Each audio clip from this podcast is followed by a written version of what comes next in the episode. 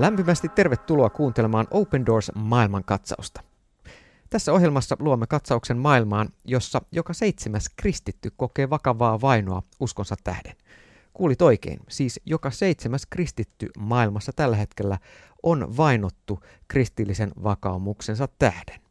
Minä olen Miika Auvinen ja Open Doors palvelee vainottuja kristittyjä tätä nykyään jo lähes 70 kohdemaassa, joissa kristityt kokevat vainoa uskonsa tähden. Tässä ohjelmassa keskitymme nimenomaan lähi kristittyjen tilanteeseen ja oikeastaan lähi nuorten kristittyjen tilanteeseen nyt ja tulevaisuuden näkymiin. Saan tänään haastella Open Doorsin viestintäkoordinaattoria Katariina Mäkilää. Tervetuloa Katariina. Kiitoksia. Niin, sä osallistuit vastikään Open Doorsin koolle kutsumaan 35-vuotiaiden ja, ja sitä nuorempien lähi kristittyjen vaikuttajien kokoontumiseen tuolla lähi Kerro ensinnäkin vähän tästä, että minkälainen tämä tapahtuma oli ja miksi sellainen järjestettiin. Joo, tämä oli sellainen kokoontuminen, jossa lähi ja Pohjois-Afrikan nuorille aikuisille haluttiin niin aidosti tarjota foorumi, jossa he voi vaikuttaa ja jossa he pääsevät yhteyteen muiden kristittyjen kanssa. Ja tämä kumpusi siitä, että, että siellä alueella oli tehty kymmenessä maassa tällaisia fokusryhmäkeskusteluja ja aidosti kysytty niin kuin lähi ja Pohjois-Afrikan nuorilta aikuisilta, että mitä he kaipaa kristittyinä ja mitä he kaipaa, he, että heidän yhteiskunnissa tapahtuu tai tapahtuisi jatkossa, miten he voisivat itse olla niin kuin mahdollistamassa muutosta siellä ja sellaista uutta hyvinvointia sen, sen jälkeen, mitä siellä on viime vuosi, vuosina, vuosina ja vuosikymmeninä tapahtunut. Ja heillä haluttiin niin kuin tuoda myös mahdollisuus siihen, että he voivat niin aidosti päästä yhteyteen toisten kristittyjen kanssa, jotka tulee muualta, ja, ja että he, he tulee kuulluksi ja nähdyiksi, ja myös, että heille tulee joku sellainen niin kuin maisema siitä, että, että niin kuin on toivoa. Ja mm. se toivo, mikä sinne on, mitä siellä niin kuin on viime vuosina niin kuin pyritty kasvattamaan ja niin kuin, ö, mahdollistamaan, että se myös säilyisi tulevina vuosina. Mm. Niin mä tartun tuohon, että, että viime vuosien tapahtumien jälkeen, meillä on ehkä Suomesta vaikea käsittää, kun mennään nyt hetkeksi sinne tilanteen keskelle, mitä viime vuosina lähi ja Pohjois-Afrikan kristityt on näkenyt ja kokenut. Kerro vähän sitä mielenmaisemaa ja sitä kokonaistilannetta nuorille aikuisille, jotka kristittynä varttuu vaikka Syyriassa, Irakissa tai Egyptissä tai jossakin muussa näistä maista, mistä, mistä nuoria tuossakin kokoontumissa oli. Joo, tosiaan meillä oli koolla siellä tota, ihmisiä Egyptistä, Algeriasta, Palestiinasta, Irakista, Syyriasta ja Libanonista. Ja ja heidän niin kuin kertomusten ja, ja tilanteiden kautta just pääsi käsiksi siihen, että, että miten vaikka Syyrian sota on vaikuttanut mm. paitsi Syyriassa, niin myös lähialueilla, miten ISISin nousu ja tota, tuho on niin kuin osaltaan näkynyt erityisesti just Irakissa ja Syyriassa, mutta myös laajemmin, miten kristityt Egyptissä – koptikirkkoon tai muihin kirkkoihin siellä kuuluvat, mitä he on siellä kokeneet. Sielläkin toimii kuitenkin muslimiveljeskunta ja, mm. ja muita semmoisia liikkeitä, jotka on, on aiheuttanut sitä painetta siellä.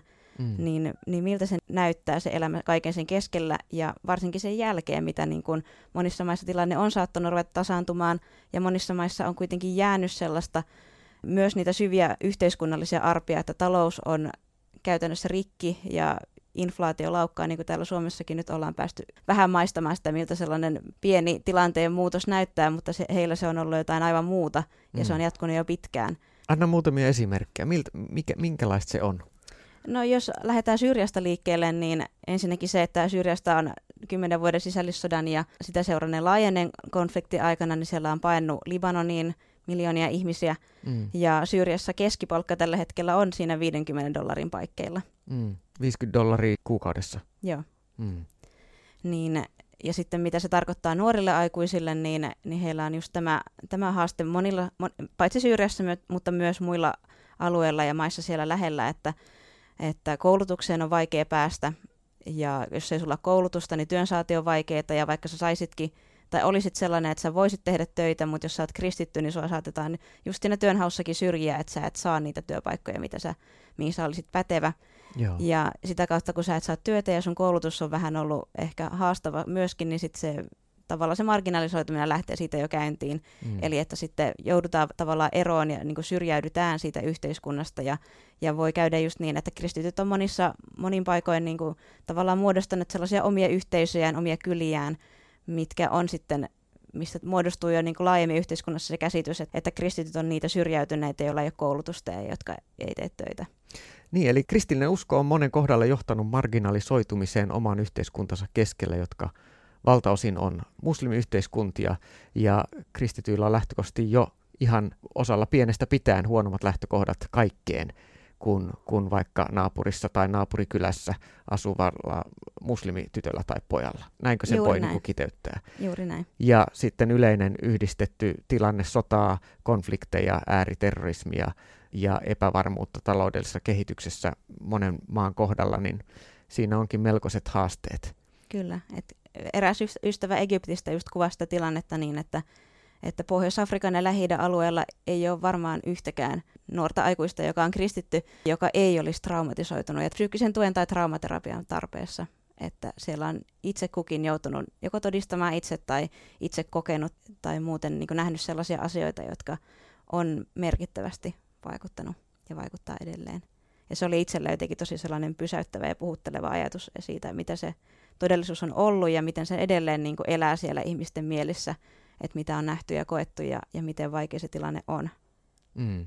Moni lähi nuori aikuinen on joutunut näkemään läheisiinsä kohdistuvaa väkivaltaa sen takia, että he on kristittyjä, tai sitten moni on todistanut myös, kuinka ystäväperheitä on muuttanut pois maasta. Syyriassa 1,8 miljoonasta kristitystä muistaakseni nyt noin 600-700 000 on enää yli 10 vuoden sisällissodan jälkeen Syyriassa. Pieni osa tapettu, osa kadonnut ja valtaosa muuttanut pois maasta. Irakissa puolestoista miljoonasta, jotka oli vielä 20 vuotta sitten maassa, niin noin 167 000 kristittyä enää Irakissa jäljellä. Valtava kansanvaellus ja iso osa nuorista aikuisista kristityistä, jotka on jäänyt, niin, niin näkee, että heidän uskon siskoja ja veliä ei enää maassa ole. Se, se luo tosi haastavat olosuhteet. Kaikesta tästä huolimatta, niin, niin toivoa on. Open Doors on avannut toivon keskuksia muun muassa Irakin ja Syyrian 286 kappaletta. Puhuit tuossa muun muassa siitä, niistä tarpeista, mitä on. Eli siellä on moni kristitty traumatisoitunut kaikkien näiden menetysten myötä. Minkälaista apua nämä toivon keskukset tarjoaa? No siellä on tämän traumaterapian ja tällaisen muun terveydenhuollon lisäksi, niin siellä tarjotaan hengellistä tukea ja sellaista toimeentulotukea, hätäapua, jolla niin kuin perheet ihan käytännössä pääsee taas niin kuin elämään kiinni. Autetaan siinä, että jos on tullut pakolaiseksi, jos niin, niin pystyy elättämään perheensä, saa mm. katon pään päälle. Kyllä. Hyvin sellaisia niin kuin käytännön perustarpeita. Kyllä. Muun muassa Open Doors näiden toimikeskusten kautta on, on näitä mikrolainahankkeita rahoittanut, alkanut, antanut sitä kautta alkupääoman, että, että perhe pääsee toimeentulon syrjästä taas kiinni. Perheen isä saa, saa pienyrityksen kautta toimeentulon perheelle ja parhaimmillaan nämä työllistää myös useita henkilöitä nämä yritykset ja yli 60 prosenttia näistä mikrolainahankkeiden kautta Open Doorsin toivon keskuksissa aloitetuista yrityksistä on myös menestynyt ja, ja pystynyt maksamaan annetun lainan takaisin. Erittäin tehokas ja toimiva tapa tukee vainottuja kristittyjä ja näistäkin saat lisätietoa osoitteessa opendoors.fi. Mutta Katariina Mäkilä, Open Doorsin viestintäkoordinaattori, kerro näistä kohtaamisista siellä konferenssissa. Tapasit nuoria aikuisia ja myös pastoreita, jotka työtä tekee Syyriassa, Irakissa, Egyptissä, eri puolilla lähi Minkälaiset kohtaamiset sulle jäi mieleen? No erityisesti jäi ehkä mieleen se sellainen päättäväisyys, mikä näistä nuorista aikuisista huokui, että, että he tietää, että heidän puolestaan on rukoiltu ja he itse rukoilee tilanteen puolesta. Ja sellainen halu, että mikä heillä niin on itse vaikuttaa ja tehdä jotain. Että se oli jotenkin tosi sellaista koskettavaa ja pysäyttävää, että, että siellä niin kuin on sitä elämää ja toivoa edelleen, mutta se, he niin kuin haluaa, että se ei valu niin kuin sormista, mm-hmm. koska he just kokee niin, että, että jos ajattelee kristittyä seurakuntaa lähi ja Pohjois-Afrikan alueella, niin he kokee, että he on se veri, jota kirkko vuotaa. Mm. Eli just tämä, että minkä takia ihmiset lähtee sieltä pois, niin siellä ei ole sitä tulevaisuuden näkymää tai toivoa, että miten elättää ja miten elää siellä. Niin, niin se, oli, se oli tosi koskettavaa nähdä sitä, mitä niin kuin Jumala tekee ja niin kuin edelleen sytyttää ihmisten sydämiä. Mutta aivan erityisesti jäi mieleen Syyriasta Alepposta kotoisin oleva pastori, pastori Nihad, joka vaikuttaa tällä hetkellä Libanonissa, Beirutissa. Hän on kurditaustainen ja entinen muslimi, ja hän on perustanut Beirutin seurakunnan, jossa, jossa niin kuin on nimenomaan tällaisista muslimitaustasta tulevia perheitä mukana. Eli hän on tehnyt todella sellaista niin kuin uraa uurtavaa työtä, mm. että perustanut ensimmäisiä kurdiseurakuntia sinne alueelle ja on niin kuin saanut olla sitä, sitä kasvua näkemässä. Ja se jotenkin itselle myös niin kuin taas lujittista toivoa, että, että vaikka niin kuin on on jotenkin hämärän peitossa tulevaisuus ja paljon epävarmuustekijöitä, niin Jumala toimii siellä edelleen. Että hän oli nuorena kasvanut just tosiaan siellä Aleppon lähellä jossain kylässä, ja koulussa hän oli sitten muiden poikien keskuudessa – todennut niin kuin itsekin, että, että hänestä, hän on niin kuin sellainen, että kyllä hän niin kuin oikeastaan imaamiksi tässä tähtää, että, mm. että hän niin kuin, tavallaan koulussakin oli jotakin tällaisia auktoriteetteja, niin kuin imameja, joita niin kuin seurattiin ja kuunneltiin, mutta hän tavallaan lähti siellä jo keräämään sellaista omaa joukkiota, että hänellä oli sellainen selkeä näky siinä kohtaa jo. Mutta sitten hänellä tuli elämässä erilaisia vaiheita. Hän oli muun muassa sotilaana jossain kohtaa ja sitten niin rankkoja kokemuksia, että hän oli perheessä sairautta, mikä niin ajoi hänet juuri sen kysymyksen äärelle, mitä monet meistä Suomessakin miettii, että, että missä Jumala on, kun on mm. kärsimystä, missä Jumala on, kun perheessä on sairautta ja, ja jotakin asioita, mihin itse ei voi vaikuttaa ja mitkä, mitkä painaa, niin hän oli siinä sitten lähtenyt rukoilemaan, niin kuin, että missä, missä, missä Jumala on ja päätynyt sitten sille paikalle, että, että oli niin kuin päätynyt etsijäksi. Ja sitten kun hän eräiden sattumusten jälkeen päätyi aleppolaiseen vankilaan, jossa hän oli sitten 90 senttiä kertaa 90 senttiä kokoisessa kopissa, hyvin mm. kapeassa pienessä tilassa. Hän oli siellä 55 päivää ja 25. päivänä hän sai sitten ensimmäisen kerran luvan, että hän sai käydä suihkussa muun muassa, että se oli niin kuin todella niin kuin vaikeissa ja, ja hurjissa olosuhteissa, mitä ei oikein pystykään Suomessa, Suomesta käsin niin kuin miettimäänkään, mutta, mutta erittäin tällaisissa äärimmäisissä olosuhteissa, niin hän oli siellä sitten edelleen etsinyt Jumalaa ja, ja vähitellen alkanut niin kuin opiskella itse raamattua pyhähengen kautta. Hänellä ei tietenkään ollut siellä raamattua, mutta Jumala oli alkanut puhumaan sosiaan niin kuin raamatun jakeita hänen mieleensä siellä ja hän, hän niin sai sellaisen kosketuksen eka kertaa uskoon ja niin uskoon Jeesukseen nimenomaan. Se kokemus siellä vankilassa, kun hän siellä otti Kristuksen elämäänsä, niin se, se oli sellainen todella iso käännekohta ja hän siellä sai sen kutsun ihan, että hän, että hän saisi olla niin kurdien äänenä maailmassa ja kertoa siitä tilanteesta, missä he on ja, ja niin tuoda just sitä niin kuin esille, mitä, mitä Jumala on hänen elämässään tehnyt. Ja, ja sitä hän on nyt sen jälkeen lähtenyt toteuttamaan. Ja hänellä tosiaan on yhdeksän vuotta toiminnassa ollut seurakunta siellä Beirutissa, joka on perustanut jo kolme uutta seurakuntaa Libanonin alueelle ja, ja aloittamassa töitä myös Saksassa kurdien parissa. Nimenomaan kuin näitä kurdiseurakuntia, jotka on niin kuin aivan, aivan niin kuin ensimmäisiä laatuaan. Hmm.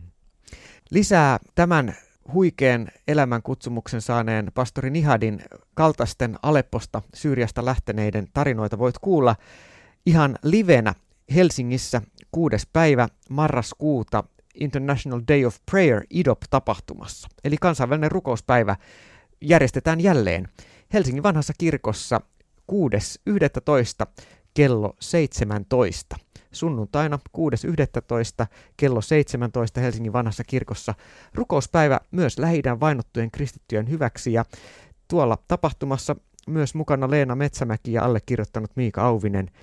Hyvää musiikkia, ylistystä, rukousta vainottujen kristittyjen puolesta ja pääpuhujina meillä kaksi Syyrian Alepposta ää, kotoisin olevaa kristittyä, toinen heistä muslimitaustaisena kääntynyt kristityksi ja kertoo oman kääntymyskokemuksensa ja niistä ajankohtaisista tilanteista, jota tälläkin hetkellä Alepon Syyriassa elävät kristityt tarvitsee ja pyytää meiltä. Tervetuloa siis IDOP rukoustapahtumaan ja tervetuloa kuulemaan lisää Open Doorsin työstä. Lisätietoja löydät osoitteesta opendoors.fi. Sydämenen kiitos Katariina näistä terveisistä lähi nuorilta kristityiltä. Muistetaan heitä rukouksin edelleen. Kiitos seurasta. Moi moi!